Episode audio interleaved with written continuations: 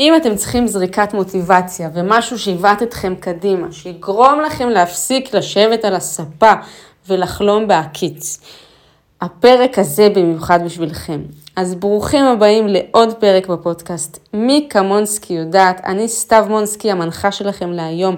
אני יועצת סושיאל, אני מומחית לרשתות חברתיות, יזמית ומלווה עסקים לפריצות דרך. ובפרק הזה אני הולכת לחשוף לכם ארבע חוקים מאיצי מוטיבציה שלקחתי מפטרה שבירדן בטיול האחרון שלי. התובנות האלה ששיתפתי בסטורי העיפו אנשים באוויר והחלטתי שאני פשוט חייבת לעשות לכם פרק שלם על הדבר הזה וגם לצרף לכם עוד תובנת בונוס שלא עלתה בסטורי. אז תישארו איתי, אנחנו עכשיו מתחילים. החוק הראשון שלקחתי מפטרה שבירדן זה שמיתוג נכון צריך לעשות פעם אחת. ואם עושים את המיתוג טוב, זה מספיק לכל החיים. מה זה אומר? אני אסביר. מי שלא יודע, ב-2007 פטרה נבחרה לאחת משבעת פילי תבל.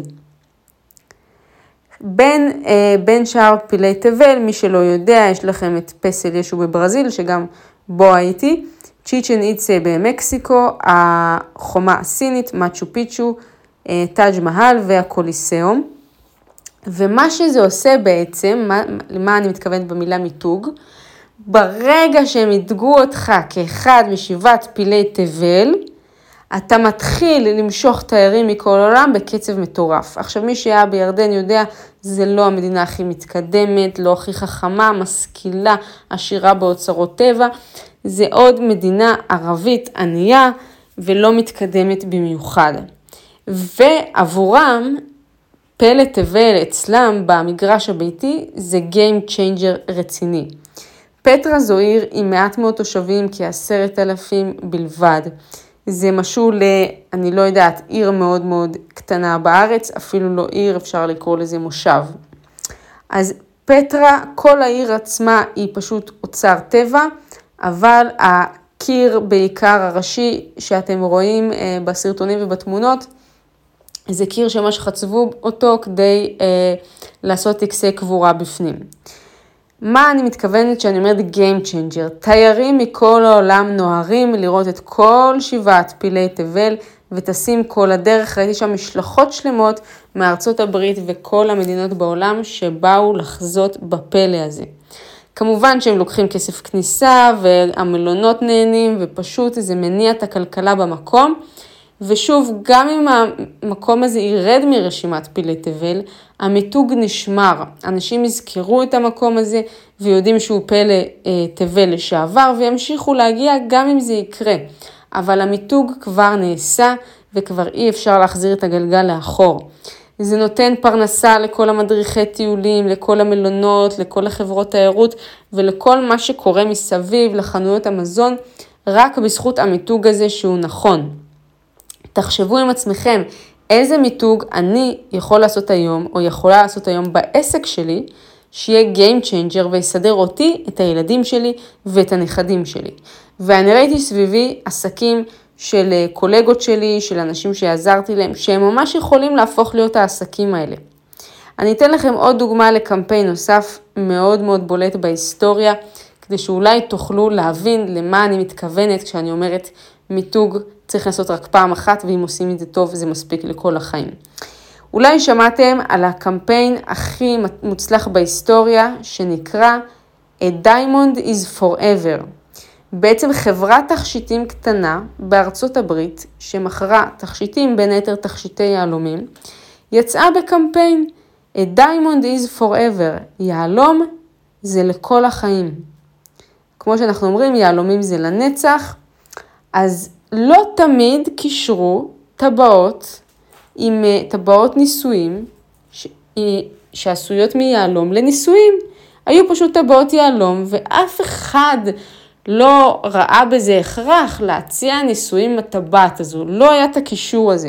כמו שהיום אנחנו קוראים למכשיר פלאפון בגלל המותג הזה של הפלאפונים, וכמו שאנחנו קוראים למאסקרה רימל לפעמים, כי זה שם של מותג איפור שהיה מאוד חזק. אז ככה הקמפיין הזה של ה-Diamond is Forever נצרב לנו עם ההכרח לקנות טבעת נישואים בצורת טבעת יהלום. כל הטרנד הזה של להציע נישואים עם טבעת התחיל מהקמפיין הזה, וזה נחשב הקמפיין הכי טוב בכל הזמנים, כי הוא ממש עיצב את כל העולם מחדש ושינה את פני האנושות לנצח. היום גבר שרוצה להציע נישואים יודע שהוא צריך ללכת לקנות טבעת יהלום, לכרוע ברך ולהציע, בגלל שיהלום זה לכל החיים, ואנחנו גם מצפים ומקווים שהאהבה שלנו תהיה לכל החיים. מי שרוצה, אתם מוזמנים לחפש בגוגל הקמפיין הזה ולהעמיק, זה פשוט מקרה בחן מרתק. אז תחשבו איך אתם יכולים למתג את עצמכם, איזה קמפיין אתם יכולים לעשות, איזה סיסמה אתם יכולים לומר, מה אתם יכולים לעשות שיהיה זכיר וישרת אתכם לדורות קדימה. זה יכול להיות ההצעה שלכם, המסר שלכם, אני לא יודעת מה, תכתבו לכם את הנקודה הזו ותעשו על זה שיעורי בית. נקודה מספר 2, בואו נמשיך. אין דבר כזה לא יכול יש דבר כזה, החיים לא דחקו אותך מספיק. למה אני מתכוונת? מי שהגיע לפטרה שבירדן ראה שעובדים שם המון ילדים. עכשיו, כמו בארץ, אם ראיתם אה, ילדים ממוצא ערבי יושבים ומוכרים לך פרחים, פירות, בכל מיני כבישים כאלה, אז כן, גם בירדן יש קטע כזה להעביד ילדים בני 5, 6, 7. הילדים האלה עושים שם הכל, רוכבים על גמלים, מוכרים לך כל מיני הצעות. הילדים מתרוצצים שם ומדברים אנגלית שוטף, מצלמים אותך, מה שאתם לא רוצים. עכשיו, התפקיד של הילדים האלה זה לעזור אה, למבוגרים. אה, בדרך כלל מוכרים לך טיול על גמל, מוכרים לך סלפי מאיזשהו מקום יפה, מוכרים לך אוכל, מוכרים לך תכשיטים. מה הם לא מוכרים? הם רק מוכרים ומוכרים ומוכרים. אוקיי? אז... אה, הילדים האלה, קודם כל מדברים אנגלית שוטף. אני לא חושבת שהם לומדים את זה בבית ספר, אני לא חושבת שהם קיבלו את זה מהבית, אני חושבת שהם קיבלו את זה מהעבודה. הם מדברים איתך אנגלית שוטף, הם מנהלים לך פיץ' מכירה מושחז, הם אה, שואלים אותך, where are you from? אתה אומר ישראל, אחרי זה משחקים על הקלף הזה, ישראל, come, come, I have something special for you. הם ממש אה, יודעים למכור לך, הם רגילים לקבל לא, הם יכולים לקחת אותך על גמל, הם יכולים לעשות לך סלפי, הם יודעים הכל. עכשיו, אתם ממש תראו מחזה כזה של ילד בן 6-7, לוקח זוג גמלים עם השרוך שלהם, אני לא יודעת איך קוראים לרצועה הזאת, ועוד זוג אנשים יושב על הגמלים ומוביל את הגמלים על הקיר הזה שכולם מצטלמים עליו. מחזיק את הגמלים ביד אחת, ומתחיל, ממש ראיתי את הילד הולך ומצלם להם סרטון כזה מושקע לאינסטגרם, מתחיל כזה מלמטה, עובר את הגמל מהצד, ממשיך לבן אדם, ממש עושה להם את כל האפקטים והטרנזישנים, ילד בן 6-7. אז הילדים הקטנים האלה, בני ה-6, 7, 8, יכולים לרכב על גמל, לדבר אנגלית, לנהל פיץ' מכירה מושחז, ואת לא יכולה לקום בבוקר ולעשות טיק טוק במזגן שלך בחדר? באמת, הילדים האלה לא גדלו עם מחשב, לא עם כסף, למעשה הם היו אפילו עם בגדים קרועים, רוב הילדים האלה. ראיתי אותם ממש עם ג'ינסים קרועים ובגדים סופר בלויים. לא יודעת אם זה בכוונה, נראה לי שלא, כי אף בן אדם שיש לו בגדים לא בלויים לא ילבש אותם בכוונה. אה, הם פשוט הסתגלו לנסיבות, אוקיי? עכשיו, כל היום אני שומעת תירוצים מתלמידים שלי, מאנשים, מקולגות, אני לא פוטוגנית, אני לא יודעת אה, להחזיק מצלמה, אני לא טכנולוגית, אני לא טובה בטיקטוק הזה, זה לילדים, אני לא, אין לי עוקבים באינסטגרם, אני מפחדת, אז זאתי מהעבודה, החבר של אמא שלי, החבר של אבא שלי, החבר'ה שלי מהתיכון, כל היום תירוצים, תירוצים, תירוצים, בפועל לא קורה כלום. אומרים זה לא טבעי לי להצטלם, זה לא טבעי לי הטיק טוק, סבבה, גם לרמזי בן השבע לא טבעי לצלם טיק טוק, להתמקח במנדרינית ולהחזיק גמל, אבל הוא מסתגל, נכון? שוב, כמו שאמרתי, אין דבר כזה לא יכול, יש דבר כזה, החיים לא דחקו אותך מספיק. מה זה אומר? הילדים האלה לא בהכרח ששו לקום בבוקר וללכת לעבוד בשמש, ולצלם סטורי כל מיני תיירים. הם רצו ללכת לבית ספר, כמו ילד רגיל, ללמוד, ולעשות מה שילדים בגיל שלהם עושים, לשחק כדורגל, לא יודעת מה.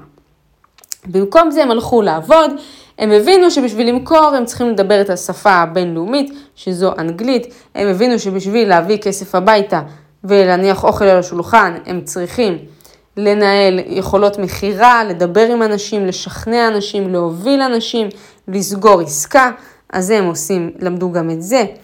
למדו, אה, הסתכלו, התבוננו איך אחרים עושים את זה, איך מבוגרים עושים את זה, והלכו אחריהם וממש עשו התלמדות. הם הבינו שהביקוש עבר ל... מפשוט לטייל במקום על גמל, להצטלם על הגמל וזהו, אז הם כבר לא מוכרים טיול על גמל, הם מוכרים לך סלפי על הגמל, ובעצם הפעולה שלהם זה לא להוליך את הגמל, אלא פשוט לצלם אותך על הגמל ולעשות לך סרטון ותמונה, כי זה בתכלס למה שאנשים באו, אז הם גם לומדים לצלם, וזה לא אנשים, ילדים שיש להם אייפון 14 פרו-מקס בכיס, כן? אני בספק אם יש להם בכלל טלפון להתקשר, והם מצלמים בצורה וירטואוזית. אז מה שאני אומרת שכל דבר אתם יכולים להסתגל אליו, יש בכם את כל היכולות, זה גם הנחת יסוד ב-NLP שלכל אדם יש את כל האמצעים כבר בתוכו. זאת אומרת שאתם חושבים שאתם לא יכולים לעשות משהו, תדעו שיש בכם את כל האמצעים להשיג את מה שאתם רוצים. יש לכם את הכל בפנים. אתם רק צריכים לעורר את זה, לאמן את זה, לפתח את זה, יש לכם בפנים את כל האמצעים. אם הילד הזה הצליח ללמוד ערבית, כנראה שהוא יכול ללמוד גם אנגלית וגם כמה מילים בעברית ולהגיד סבבה ומה קורה. גם אתם יכולים ללמוד שפה חדשה. גם אתם יכולים לדעת להצטלם, לצלם ולערוך. אתם גם יכולים לדעת ללמוד לרכב על גמל, אתם יכולים לדעת לעשות מה שאתם רוצים. תפסיקו להאשים את זה שההורים הקטינו אותי, אז אה, אני מרגישה שאני מכוערת, אז אני לא אצטלם. או שככה וככה וככה וככה. כל התירוצים האלה לא מקדמים אתכם אפילו צעד. גם הילד הזה יכל להגיד, מה, אבל אימא, אני בן שש, למה שאני לא אלך לכיתה א' יחד עם כולם וילמד גיאוגרפיה ו- ושפה וחשבון? אני רוצה ללכת לחוג כדורגל, אבל הוא יודע שהוא צריך להביא לחם הביתה, אז הוא צריך להסתגל. אז זה לא שאת לא יכולה, זה לא שאת לא מספיק טובה, פשוט החיים לא דחקו אותך מספיק. יש לך קורת גג מעל הראש, יש לך אוכל על הצלחת, הכל טוב, אנשים אוהבים אותך, אז לא חסר לך כלום, אז את פשוט לא רצה ועושה את זה. וזה בסדר גמור, אבל זה פשוט לא יביא אותך לתוצאות שאת רוצה, ואם את מאזינה לפודקאסט הזה, כנראה שאת רוצה מעצמך משהו יותר גדול בחיים, נכון? מה שיש עכשיו זה לא מספיק לך, כי אם זה היה מספיק לך, לא היית מקדישה את זמנך להאזין לכל מיני פודקאסטים, נכון? אני לא טועה? אז זאת אה, הגישה שלי, אין דבר כזה לא יכול, יש דבר כזה, החיים לא דחקו אותך מספיק, זו התובנה שאני לקחתי משם, שהרבה פעמים גם אני בחיים שלי אה, לא חשבתי שאני מסוגלת למשהו, והחיים פשוט דחקו אותי עוד קצת והוכיחו לי שאני כן. אה, בהרבה מקרים מאוד מאוד ציפיתי שמישהו יעזור לי, אם זה לשפץ את החנות הראשונה שפתחתי, אם זה להשיג כסף, אני מאוד חשבתי שאני צריכה עזרה של מישהו, חשבתי שאני צריכה שותפים, חשבתי שאני צריכה שהבן זוג שלי יעזור לי לשפץ את הדירה ואת החנות, כאילו זה היה בתוך כזה מחסן של דירה, ופשוט העזרה הזו מעולם לא הגיעה, וחלף עוד חודש ועוד חודש ועוד חודש, ויצאנו שנתיים והחנות עדיין לא הייתה מוכנה, כי הוא כל הזמן אמר שהוא יעזור לי ולא עזר, ואני חיכיתי וחיכיתי וחיכיתי. ורק עד שנפרדנו, אז החיים אה, דחקו אותי מספיק בשביל לעשות את זה לבד, ואז גיליתי שיכולתי לעשות את זה לבד כל הזמן הזה, ולא הייתי צריכה אף אחד שיעזור לי. ממש ככה, צבעתי את הקיר לבד, וואו, פתאום זה לא היה כזה קשה. הדבקתי את הרצפה. ביקשתי עזרה ממישהו אחר שיעזור לי להדביק. זה לא היה כזה קשה. צבעתי את הריהוט, קניתי דברים באיקאה, לא היה כזה קשה. הבאתי סחורה, לא היה כזה קשה. להביא אנשים, לא הייתי צריכה אף אחד, הסתדרתי לבד מצוין. פתאום הכל הסתדר. למה? כי החיים דחקו אותי לפינה. אז איך אתם יכולים ליצור דחק כזה? קודם כל, אתם לא חייבים שהחיים ימעכו אתכם לרצפה בשביל לקום, אתם יכולים לעשות את זה באמצעות החלטה. דבר שני, לפעמים משהו שאני אוהבת לעשות לעצמי, בגלל שאני מזוכיסטית, סתם אני לא, אבל לפעמים אין ברירה, כי אני מבינה שאני עובדת ככה כשהחיים דוחקים אותי, אז אני מייצרת לעצמי דברים שיכאיבו לי ויפעילו אותי בכוונה. אה, וואלה, לא יודעת אם זה בריא לחלוק את התובנות האלה, אבל אתם יכולים להיכנס לדף של מישהו שיותר מצליח כדי שישרוף לכם. אתם יכולים לעשות בכוונה משהו שיפגע בכם, כמו לדבר למישהו שאתם לא אמורים לדבר איתו, בידיעה שהוא יפגע בכם ולא ייתן לכם את מה שאתם רוצים. והדברים האלה מעוררים מוטיבציה, אז אני נוטה לעשות את זה לעצמי לפעמים. לא יודעת אם זה בריא, אבל זה עובד. אה, זה ככה עצה אוף דה רקורד, אתם לא חייבים להשתמש בזה, אבל אם אתם לא יודעים לייצר את המקרי דחק האלה, אה, בלי, בלי באמת להיות דחוקים לקיר, אז אולי אין ברירה ואתם באמת צריכים לדחוק את עצמכם לפינה. אוקיי? טוב, אז בואו נמשיך. שלוש, אתה בחיים לא תהיה סוס אם אתה חמור. יש כזאת בדיחה, כל הזמן סיפרו לי אותה, אתה יודע למה בחיים לא תהיה סוס? בגלל שאתה חמור. תפסיקו להתעסק איפה שאין צורך בוער. אחד הדברים שאני רואה הכי הרבה, זה שאנשים שוברים שיניים על עסק שלא עובד. מה עושה החמור? בואו ניתן לכם דוג... ממש מטאפורה על חמור וסוס.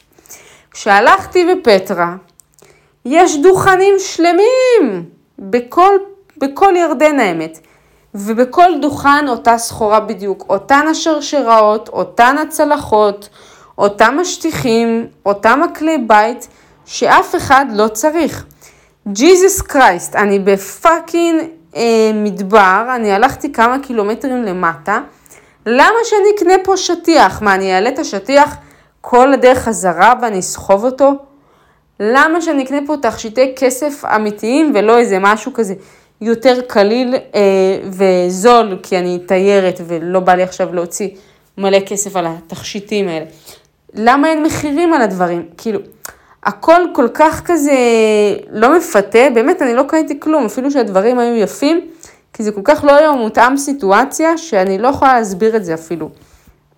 מה קשור השטיחים האלה? וגם כל דוכן, אחד אחרי השני, זה אותה סחורה בדיוק. כאילו הבנתי, פסל של גמל, יופי, כפיים. למה כל היום אותם הפסלים? עכשיו, האנשים האלה מתעסקים איפה שאין צורך בוער. כשאתם עוברים ליד הדוכן של הכלי בית האלה, מתחננים שתקנו, יאללה, תיכנס, רק תסתכל, להסתכל עולה כסף, תיכנס, טה טה טה טה טה טה, פשוט לא מפתה בשום צורה, אוקיי? זה מה שהחמור עושה. תכף אני אגביל לכם את זה לעסקים של, שלנו בישראל, שתבינו למה זה מקביל. הגמל אפשר לעשות עליו נסיעה, זה עולה גם די הרבה כסף, אפשר לעשות עליו סלפי ואפשר לעשות עליו אה, נסיעה. ממש קוראים לגמלים ולחמורים טקסי, זה סופר מצחיק. צועקים לך טקסי מאיזה גמל, זה בכלל שבר אותי מצחוק. ובואו אני אגיע אתכם לשוס. היה שם מין קולנועית כזאת, רכב קטן, לא יודעת איך קוראים לדבר הזה, שפשוט מעלה אותך בחזרה את מה שירדת. זה עולה משהו כמו 100 שקל. וזה כלום, זה עשר דקות נסיעה לאיזה קולנועית מאפנה עם איזה עשרה מושבים, וזה עולה 100 שקל. זה אומר שכל עלייה של הקולנועית הזאת זה אלף שקל. והם יכולים לנסוע כל היום הלוך חזור, ותמיד יהיו אנשים מבוגרים, או עייפים, או חלשים, או ילדים שירצו לעלות חזרת הדרך למטה, לא ברגל. לפעמים חם, לפעמים יש גשם, לפעמים יש הצפה, רוצים לנסוע במכונית הזאת. המכונית הזאת לדעתי תופרת בנסיעה אחת של עשר דקות, יותר ממה שהדוכן, כל אחד מהדוכני שטיחים האלה תופר ביום. וכמובן שהיא עושה לא רק נסיעה אחת, אלא כל היום הלוך חזור, הלוך חזור, הלוך חזור.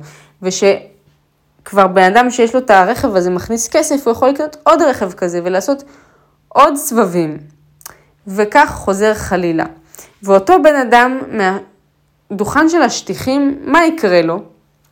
הוא יכול לבלות חיים שלמים במרחק של חמש מטר מהמכרה זהב. כי הוא כבר קנה את כל השטיחים האלה מאיזה ספק, ועכשיו אם הוא מכר איזה כמה שטיחים ביום טוב, הוא יתרפק על זה כל החיים שלו, כי הוא חושב שלעסק שלו יש פוטנציאל, והוא רק צריך לשחזר את הגל ההוא שהיה לו באותו יום. ואז מהכסף שהוא הרוויח מהשטיחים, הוא יקנה מאיזה ספק יד שלישית עוד שטיחים, וככה חוזר חלילה, הוא כל הזמן יוציא את הכסף שלו על עוד סחורה, ופשוט יקווה רק להביא לחם הביתה. לעסק שהוא פשוט לא עובד ולא מותאם לאיפה, שה... למסע לקוח, לצרכים שלו, לאיפה שהוא נמצא. זה לא צורך בוער. שטיח באמצע המדבר זה לא צורך בוער. אולי ממייה, אולי מיץ תפוזים, נסיעה חזרה למעלה, שטיח, צלחת ממתכת, לא כל כך. מה אני מתכוונת? אתה יכול לעמוד שם חיים שלמים בדוכן הזה, ולא להבין בכלל שחמש מטר ממך עומד מישהו שעושה ארגזים. והבן אדם הזה, בגלל שהוא כבר שם את הכסף על הדוכן וכל הסחורה שלו, הוא לא ירצה להיפטר מהסחורה והוא ייתקע איתה בגרון עד היום שהוא ימות, ואם הילד שלו לא יהיה מספיק חכם גם ויפזול הצידה, גם הילד שלו ימשיך אותו בעסק המסריח הזה של השטיחים, אוקיי? יכולים לחלוף חיים שלמים ואתם תעמדו במקום הלא נכון. ואני רואה כל כך הרבה אנשים עושים את זה, מתעסקים בעסקים שאין בהם כסף ואפשר לעשות שינוי אחד קטן והם יעשו ארגזים. וגם אני הייתי ככה, כן? זה לא חוכמה להטיף פה לאנשים, אני מדברת הכל, על הכל מדם ליבי, מניסיוני האישי. גם אני עמדתי בחנות בגדים ואומנם עשיתי כסף, והצלחתי וצברתי הון. באמת, כפרה עליי, עשיתי הרבה דברים גם נכון בחיי. אבל מטר ממני, אם הייתי זזה מטר, הייתי יכולה לפתוח אתר לפני הקורונה, ולעשות ארגזים של כסף הרבה יותר קודם, וכשזה היה הרבה יותר קל וכשהייתה הרבה פחות תחרות. אבל אני הייתי סתומה, ועד שלא, החיים לא דחקו אותי לפינה עם הקורונה וסגרו לי את החנות, אני לא פתחתי אתר נורמלי, היה לי איזה אתר בשקל. אז לגמרי, הרבה פעמים אתם עומדים חמש מטר מהפוטנציאל שלכם. אני רואה את זה גם על, סליחה, יסלח לי השם, על בנות שעושות ציפורניים. את משייפת, צובעת, גוזרת למישהי את הציפורניים שלה במשך שעה, ואפילו יותר משעה, בחורה שעושה לי מילוי, לוקח לה איזה שלוש שעות אלוהים אדירים. כל זה בשביל 120, 150 שקל על השעה, שעתיים, שלוש האלה. תגידי לי, את נורמלית? לכי תלמדי קוסמטיקה, תעשי טיפולי פנים ותעשי 500 שקל בשעה ותמכרי סדרות. בציפורניים את לא יכולה למכור סדרות. לכי תחסכי, תקני מכונת לייזר. תעשי לייזר, תעשי סדרות. למה להיתקע, הרי זה אותו דבר, מה זה משנה, את מתעסקת בציפורניים של מישהי, בפנים של מישהי, בעור של הגוף של מישהי, זה הכל same same, את מתעסקת עם מישהי, זה אותו תהליך מכירה, זה אותה עבודה, זה אותו דבר לשבת על הכיסא או לעמוד על הרגליים, זה same same same same. אז לפחות תבחרי משהו שמכניס לך 500, 700 לשעה, ולא 50 ו-30 לשעה, אם אני מורידה לך גם את העלות של הלקים. והחשמל והשיווק וכל הדברים האלה. למה לחפור בבור הלא נכון? למה לנבוח על העץ הלא נכון? בחיים לא תהיי סוסה אם את חמורה. אוקיי? אני אומרת את זה שוב, לא בשביל לפגוע, אלא מדם ליבי, בתור מישהי שעשתה אלף פעם, אלף טעויות, ואני רוצה שתלמדו מהן כמה שיותר. עוד משהו, זה שלא חוכמה להצליח בעסק שיש לו ביקוש. סבבה? למשל, כמו למכור מסכות בקורונה, שחייבים על פי חוק לעטות מסכות, או שעכשיו למכור roll-ups, אה, או שלא יודעת מה, הבנתם אותי. אבל מי אמר שצריך להתחכם בשביל לעשות כסף? נכון, זה שאתה מביא מסכות בקונטיינר של מסכות מסין, כשיש קורונה, ומוכר מסכה שקנית ב-10 אגורות ב-5 שקל, אז uh, אתה לא גאון עסקי. אתה לא גאון עסקי, לא פיצחת פה את האטום, אין לך פה איזו אסטרטגיה מתוחכמת, אתה בסך הכל עונה על צורך. אבל מי אמר, מי אמר שצריך להתחכם? די עם הרומנטיזציה הזו לעסק אומלל ללא זכות קיום או ביקוש. כל הזמן אנשים נשענים על העסק שלהם, כי אבא שלי העביר אותו, כי למדתי את זה חמש שנים, מה, אני לא אעסוק בזה? כי פתחתי את העסק הזה והעבירו לי אותו בירושה וככה וזה העסק הראשון שלי ואני אוהב אותו. סבבה, אבל זה לא עובד. מישהו קונה בו? מישהו משלם לכם? מישהו מעוניין בו? אם אין ביקוש, תנסו, כמובן לעסק מתחיל, אם עכשיו אתם פתחתם את העסק ואתם חודש, חודשיים, שנה, לא נוצר ביקוש, סבבה.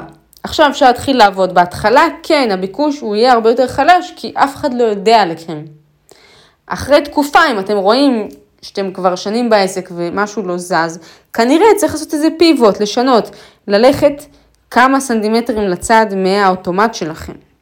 לא צריך להתחכם בשביל לעשות כסף, אתם יכולים גם לעשות כסף טיפש, כמו למכור מסכות בקורונה, פשוט לענות על ביקוש. למשל, בגלל זה הרבה נשים עוסקות בציפורניים, זה כמעט כסף טיפש, יש כל כך הרבה נשים שצריכות לעשות ציפורניים, שפשוט יהיה לך לקוחות, לא משנה מה, זה אחד העסקים שהכי קל להיכנס אליהם, ולעשות אותה מהבית ולהפוך להיות עצמאית. צריכה בסך הכל עמדה, כמה לאקים מביוטי קר, וזהו, משייף כזה. ואז כל אישה יכולה לעבור כבר ל-50 שקל לשעה מאשר 30, מה שהיא מקבלת במשרד. שוב, למרות שאתם לוקחים את כל ההוצאות, זה יוצא אותו דבר כמו המשרד. אז שוב, תפסיקו עם האגו, תפסיקו עם תשוקה והיסטוריה בגלל, בשביל עסק שלא שווה את הקיום שלו. כשיש מכרה זהב מטר מכם, ותאמינו לי שיש מכרה זהב מטר מכם, ואתם יכולים לטבוע בזהב. אם אתם לא בטוחים מהו, דברו איתי, אני אעזור לכם למצוא אותו, זאת העבודה שלי וזה מה שאני עושה עבור עסקים אחרים, וגם עשיתי עבור עצמי בהצלחה רבה. עכשיו בואו נעבור לעיקרון מספר 4. עץ עקום לא מתיישר, אלא אם הוא חייב. מה זה אומר? אתם חייבים להתיישר, חברים, אתם חייבים להתיישר, תפסיקו להיות עץ עקום. אני אתן לכם את ההסבר למה שאני חוויתי, וזה משהו שלא שיתפתי בסטורי. בירדן, כמו כל מדינה מוסלמית לא מתקדמת, השלטים לבתי העסק זה יכול להיות קרטון עם ספרי עליו, זה יכול להיות שלט עלוב, המבנה עלוב, כמו שאנחנו רואים בארץ יש את כל המבנים האפורים הלא מפתים האלה, שזה בנייני מגורים שנראים פח, אז ככה זה גם בירדן, המקום לא יפה במיוחד, לא מפתה במיוחד, אה, והכל די חאווה אפשר להגיד. אבל, אבל, אבל, אבל, מהרגע שאתם דורכים בפטרה, קודם כל, כל המדריכי טיולים אוספים אתכם מהמלון, מהבית שלכם, מעבירים אתכם את הגבול לירדן, ממש ברמה שלוקחים לכם את הדרכונים ומחתימים לכם אותם לבד, שולחים אתכם לנהג, הנהג אוסף אתכם עם טפסים כבר, שהכל מודפס עם כל המסלול שלכם, לאן אתם הולכים. הוא מגיע לאתר, קונה לכם את הכרטיסים, מכניס אתכם בלי תור, ומוביל אתכם כל הטיול, מאלף ועד תף, מסביר לכם באנגלית שוטפת על כל הדברים, מחזיר אתכם הביתה, מושיב אתכם לצהריים. הכל מאלף ועד תף, סוגרים לכם את המלון, עושים לכם את הצ'ק אין למלון, אתם לא עושים כלום, אתם לא משתמשים בתא מוח אחד בכל התהליך הזה.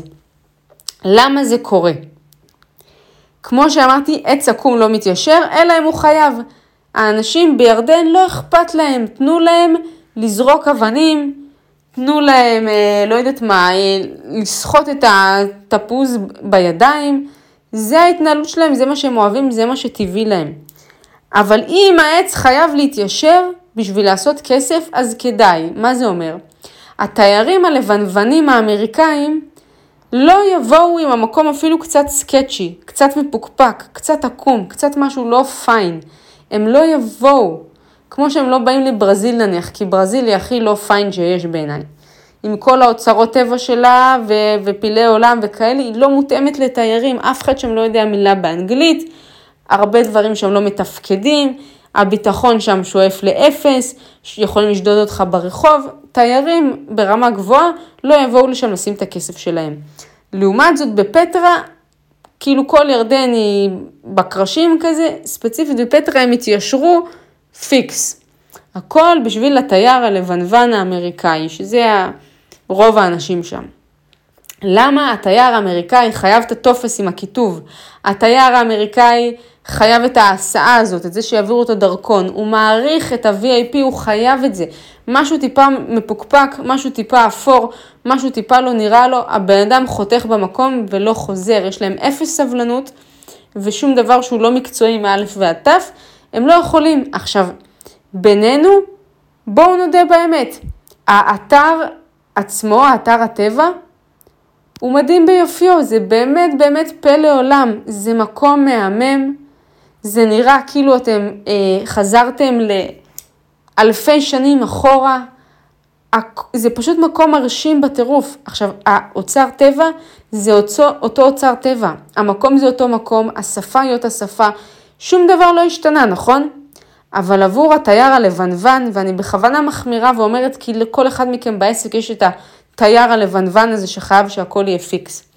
התייר הלבנוון חייב את הכרטיס לאתר, שהוא יהיה מודפס כזה יפה, בכרטיס מקצועי כזה. התייר הלבנוון חייב שיהיה אבטחה במקום. התייר הלבנוון חייב אה, מדריך טיולים צמוד. התייר הלבנוון חייב מסעדה מוסדרת. התייר הלבנוון חייב שהמלון יהיה על המקום ולא יותר מחמישה צעדים מהאתר. התייר הלבנוון חייב שהכל יהיה מודפס, שיהיה לו לו"ז, מתי הוא קם, מתי הוא אוכל ארוחת בוקר, מתי ארוחת צהריים, שיהיה בופה ושכולם ידברו אנגלית שוטף, שחלילה לא יסבול מאי נוחות. זה התייר הלבנוון, ולכן, בגלל שהם התיישרו, הם נהנים מגל של תיירים לבנוונים, ולא רק לבנוונים, כל סוגי התיירים. למה? כי הם התיישרו, כי הם עשו את מה שהבן אדם השני רוצה, ועכשיו הם נהנים מהפירות. עכשיו הם ראויים לזה שהתייר הזה יבוא וישים את הכסף שלו אצלם, ויקרא גם לחברים שלו מרוב שהוא נהנה מהחוויה. עכשיו, למה אני יכולה להקביל את זה? אני בן אדם עם הפרעות קשב וריכוז קשות. אני שונא טפסים, כל הגישה שלי זה paperless, אני אוהבת הכל במחשב. אני בן אדם מאוד אמורפי, אני בן אדם מאוד יצירתי, אני מאוד זורקת רעיונות באוויר, ונותנת אסטרטגיות מטורפות ומפצחת פיצוחים, ויש לי מוח חריף בטירוף, ומי שיושב לידי דקה יכול ללמוד ממני דברים מטורפים במשך... פשוט אני יכולה לשנות לאנשים את החיים בשיחה אחת.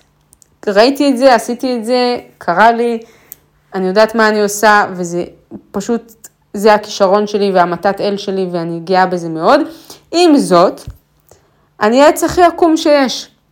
אני לא מהאלה שעכשיו ידפיסו טבלאות ונמלא ביחד וטפסים והכל מתויק לגוגל דוקס ותזכורות במייל.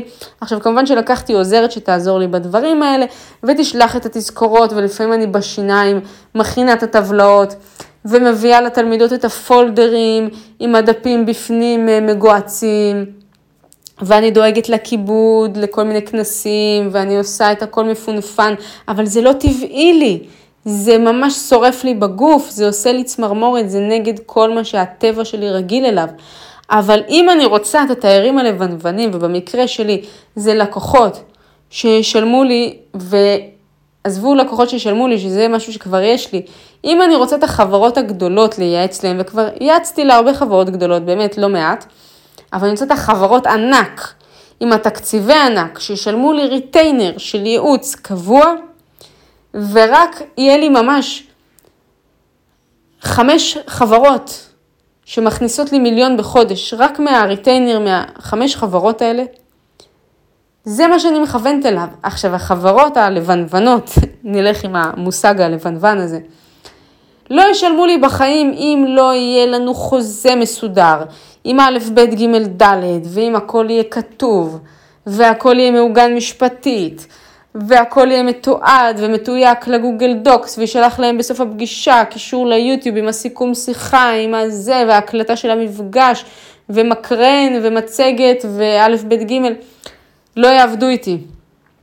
סבבה? אז אני כסתיו, סתיו המבולגנת, סתיו עם ההפרעות קשב וריכוז, חייבת להתיישר. עכשיו שוב, כמו פטרה, אני פה לעולם.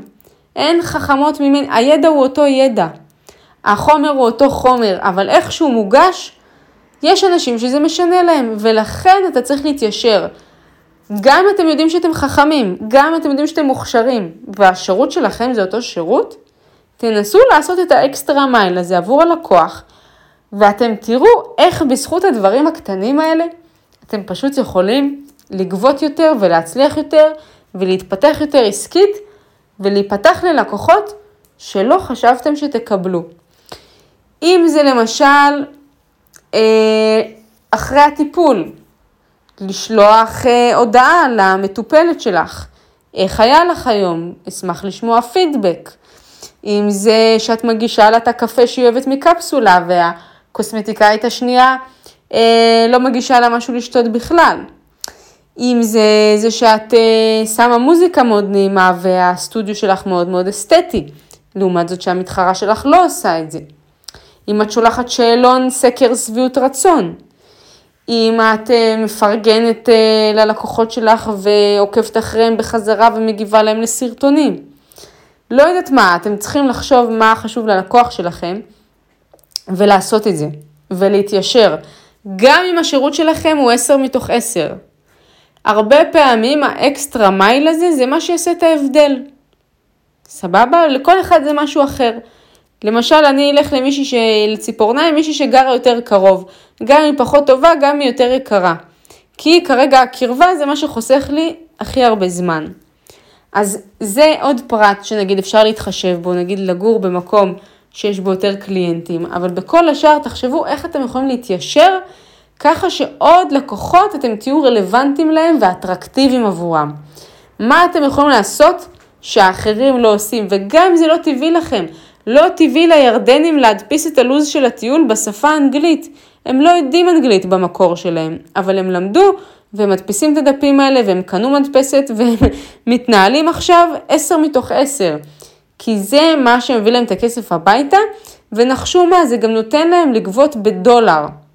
אם אתם רוצות לגבות בעסק שלכם בדולר, אתם צריכים לתת חוויה של USA. זה לא עובד ככה. כולם רוצים לקוחות מחו"ל, כולם רוצים להיפתח עם העסק שלהם לחו"ל. אני רוצה שיזמינו ממני מחו"ל, אני רוצה לקוחות גם מחו"ל. אוקיי, אז תתני חוויה של חו"ל, תתני חוויה בינלאומית.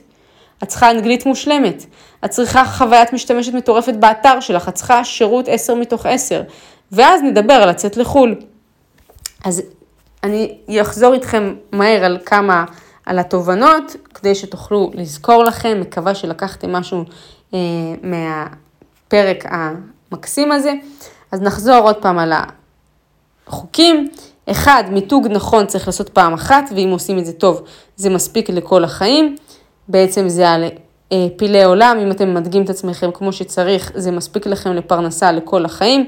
שוב, זה לא חייב להיות המבנה הכי מרשים. אה, פטרה זה לא, לא שמכתש רמון אה, נראה פחות טוב בעיניי. בארץ כל דבר יכול להיות פלא עולם. גם את, אם את לא הכי יפה, זה לא אומר שאת לא יכולה להיות דוגמנית. גם את לא הכי גבוהה ורזה. אם את לא הכי חכמה, זה לא אומר שאת לא יכולה להיות יועצת או ללמד קורסים. את יכולה לעשות הכל. זה לא חייב להיות המבנה הכי מרשים, זה לא חייב להיות הדבר הכי טוב, את לא חייבת להיות באמת מספר אחת, זה הכל עניין של מיתוג. בינינו, אותו יהלום שמציעים איתו נישואים, זה יכול להיות גם אבן אמרלד, זה יכול להיות גם אמתיסט, זה יכול להיות גם סתם טבעת זהב חלקה. כל האבנים האחרות זה לא, ש... זה לא שאמתיסט מתפרק אחרי חמש שנים, הוא גם אה, לכל החיים. אז בואו, אה, זה הכל עניין של מיתוג וצריך להבין את זה ותחשבו איך אתם מדגים את עצמכם נכון. שתיים, אין דבר כזה לא יכול, יש דבר כזה, החיים לא דחקו אותך מספיק. מה זה אומר? את יכולה לעשות כל דבר, יש לך את כל האמצעים, פשוט החיים לא דחקו בך, אז את לא עושה את זה. תדחקי את עצמך, תצרי לעצמך מוטיבציה, ושוב, מוטיבציה היא זמנית, אז עדיף משמעת. תפתחי משמעת. תקומי מוקדם, תסדרי את המצעים אחרייך, תכיני לעצמך אוכל, אל תסתמכי על אף אחד, תעשי את מה שצריך, ואז תתפני לעיסוקים שלך. אני באופן אישי מתנה לעצמי את כל הדברים שאני אוהבת בעבור מה שאני צריכה לעשות. מה זה אומר? אני קמה בבוקר, אני לא מרשה לעצמי לאכול עד שלא עשיתי 10 דקות של אימון בטן. אחרי זה אני מקבלת את הבטן שאני רוצה ואני יכולה לאכול מה שאני רוצה, אבל אני מתנה לעצמי את הדברים. שוב, אתם יכולים לקחת את זה, אתם יכולים לא לקחת את זה, זאת אני. אמ, שלוש, אתה בחיים לא תהיה סוס אם אתה חמור. תפסיקו להתעסק איפה שאין צורך בוער, אתם חמש מטר מהמכרה זהב. אם אין רצון ודחק בוער למוצר שלכם, לשירות שלכם, או שלא שיווקתם את זה כמו שצריך, או שפשוט אין לו שום ביקוש ואתם מפספסים את כל הפואנטה, והרבה פעמים אתם תגלו שאנשים בתחום שלכם, בעסק שלכם, הם בכלל לא מתעשרים מהעסק הזה, ואתם מפספסים את כל הפואנטה. ניתן לכם דוגמה, יכול להיות שאת שפית ואת רוצה לפתוח מסעדה, ואת מסתכלת על ישראל אהרוני, ואת אומרת, איזה יופי, הלוואי שאני אהיה כמו ישראל אהרוני והמסעדה שלי תצליח כמו שלו. בואו, רוב המסעדות שתלכו עליהן באמצע שבוע בשעות לא אטרקטיביות, הן לא יהיו מפוצצות, גם לא אם קוראים לך ישראל אהרוני. וישראל אהרוני לא בהכרח מרוויח את הכסף מהמסעדות וגם לא אייל שני, הם מרוויחים את הכסף מהטלוויזיה, מהטכנולוגיות בישול, מהחסויות לכל מיני חברות מזון, מלהופיע, לשים את הפרצוף שלך על שמן זית, מלעשות אירועים פרטיים לכל מיני אה, חתונות, מזה הם עושים את הכסף שלהם, אוקיי?